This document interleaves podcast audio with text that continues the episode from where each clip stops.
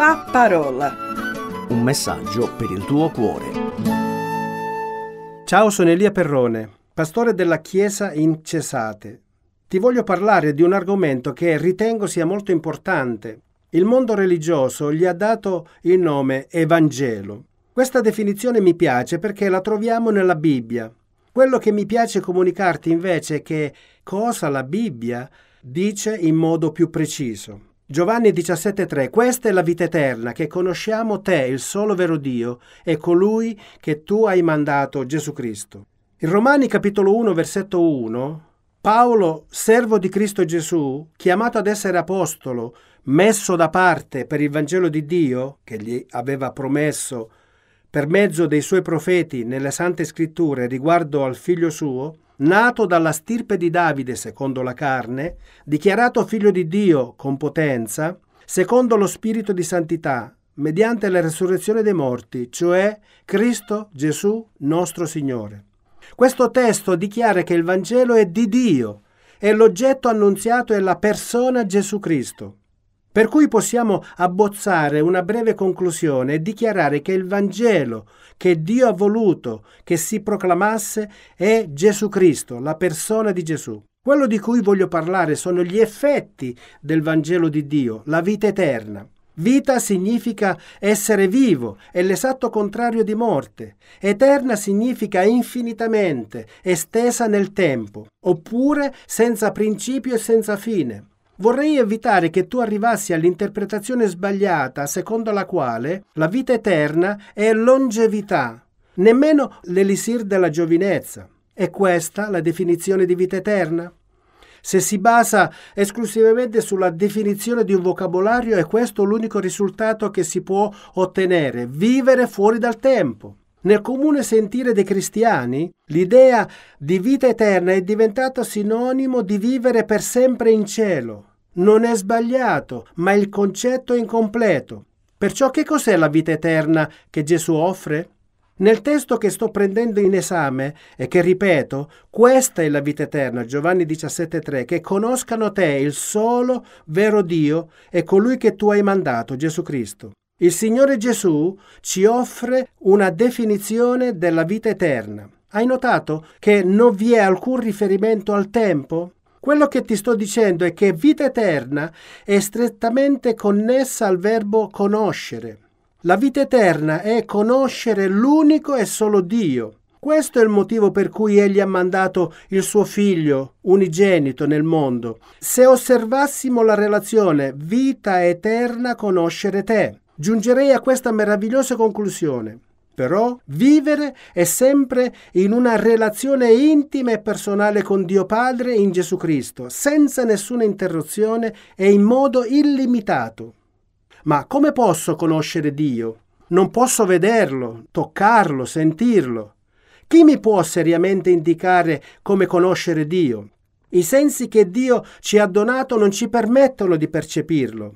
Con le parole successive Gesù sviluppa la sua definizione in modo molto letterale. Questa è la vita eterna, che conoscono te, il solo vero Dio, e colui che tu hai mandato, Gesù Cristo. Conoscere l'unico e vero Dio è conoscere colui che Egli, il Padre, ha mandato, Gesù Cristo. Questo è l'unico passo nella Bibbia in cui Gesù parla di se stesso in terza persona. È proprio per questo che è così importante. Gesù Cristo sapeva che nei secoli successivi ci sarebbero state numerose occasioni per inquinare, diluire e aggiornare la sua definizione, per cui la comprensione riguardava l'essenza della beatitudine del genere umano.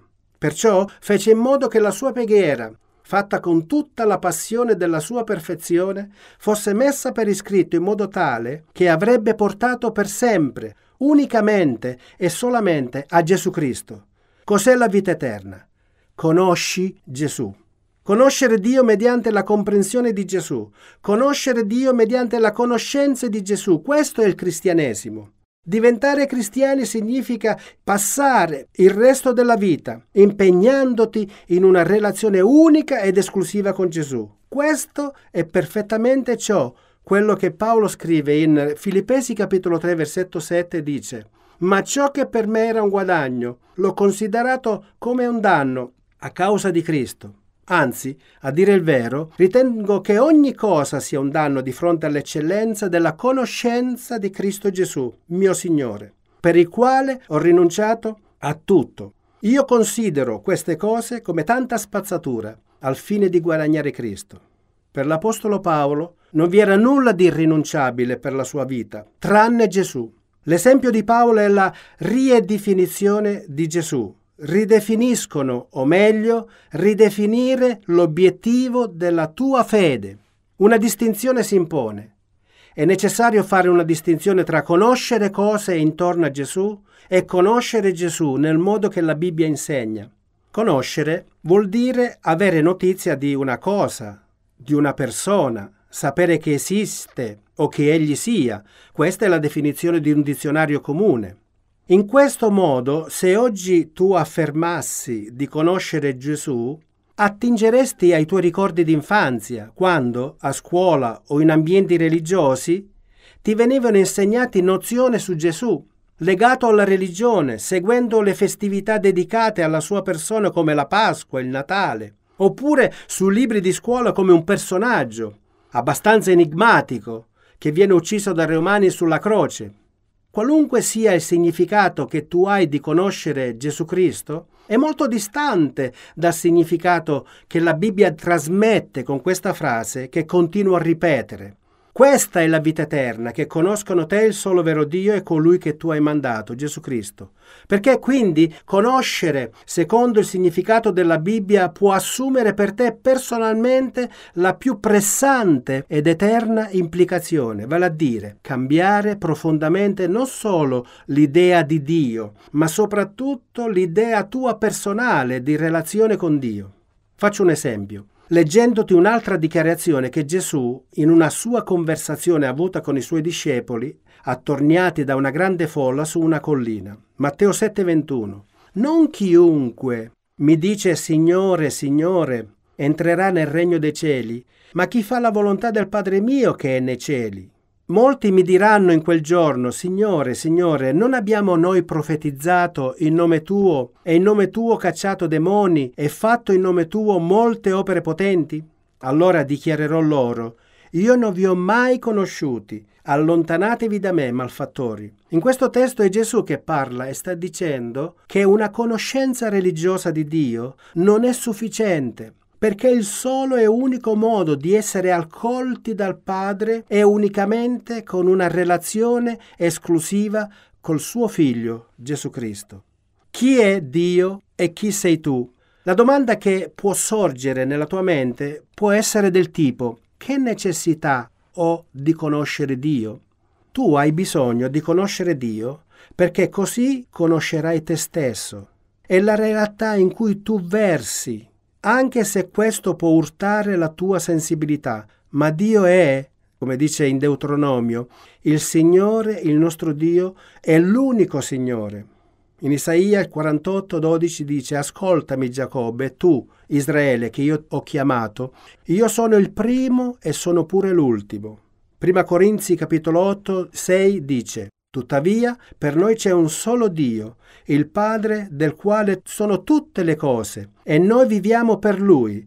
È un solo Signore, Gesù Cristo, mediante il quale sono tutte le cose, e mediante il quale siamo noi. Quello che ho letto nella Bibbia è la dichiarazione dell'unicità di Dio, della sua eterna sovranità. Egli è il santo e assoluto Re dei cieli e di tutto il suo creato per cui questa conoscenza biblica di Dio mi porta a rispondere alla seconda parte della prima domanda, chi sei tu? Tu sei la sua creatura. Per questa ragione sei chiamato all'obbedienza incondizionata e assoluta perché Dio, in qualità di Signore assoluto, richiede esclusività in servizio, obbedienza, adorazione da tutte le creature, tu incluso. Per cui adesso è necessario che risponda alla seconda domanda. Qual è la ragione per cui devo conoscere Dio attraverso Gesù? Adesso adopererò una parola che nel linguaggio comune è stata abusata e ha assunto una valenza diversa che la Bibbia gli dà. La parola è peccato. Ci sono molti termini che nella Bibbia vengono tradotti con peccato e il significato è abbondanza variegata. Peccato, ad esempio, è mancare il bersaglio, fallire nel raggiungere un obiettivo. Peccato esprime il male nel suo aspetto vizioso o depravazione, una corruzione o una perversione interiore del carattere. Peccato esprime inoltre infrazione, trasgressione, oltrepassare il limite conosciuto. In ogni caso è implicito in queste espressioni un criterio oggettivo, uno standard che nessuno riesce a raggiungere o il limite che tutti oltrepassano deliberatamente. In 1 Giovanni capitolo 3 versetto 4 dice chiunque commette il peccato trasgredisce la legge. Il peccato è la violazione della legge. Quindi peccato è opporsi deliberatamente alle regole che Dio ha stabilito e agire in netto contrasto con esse e contro Dio.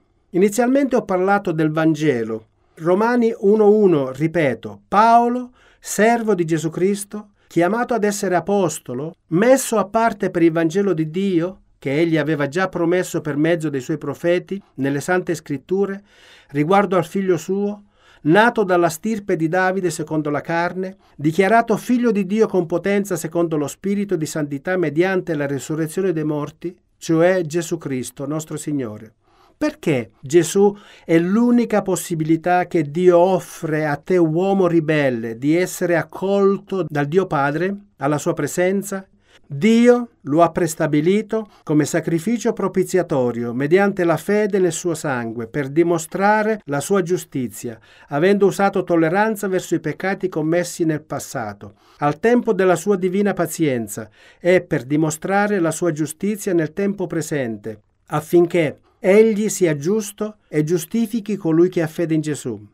Quindi, facendo una conclusione, posso indicarti questa dichiarazione.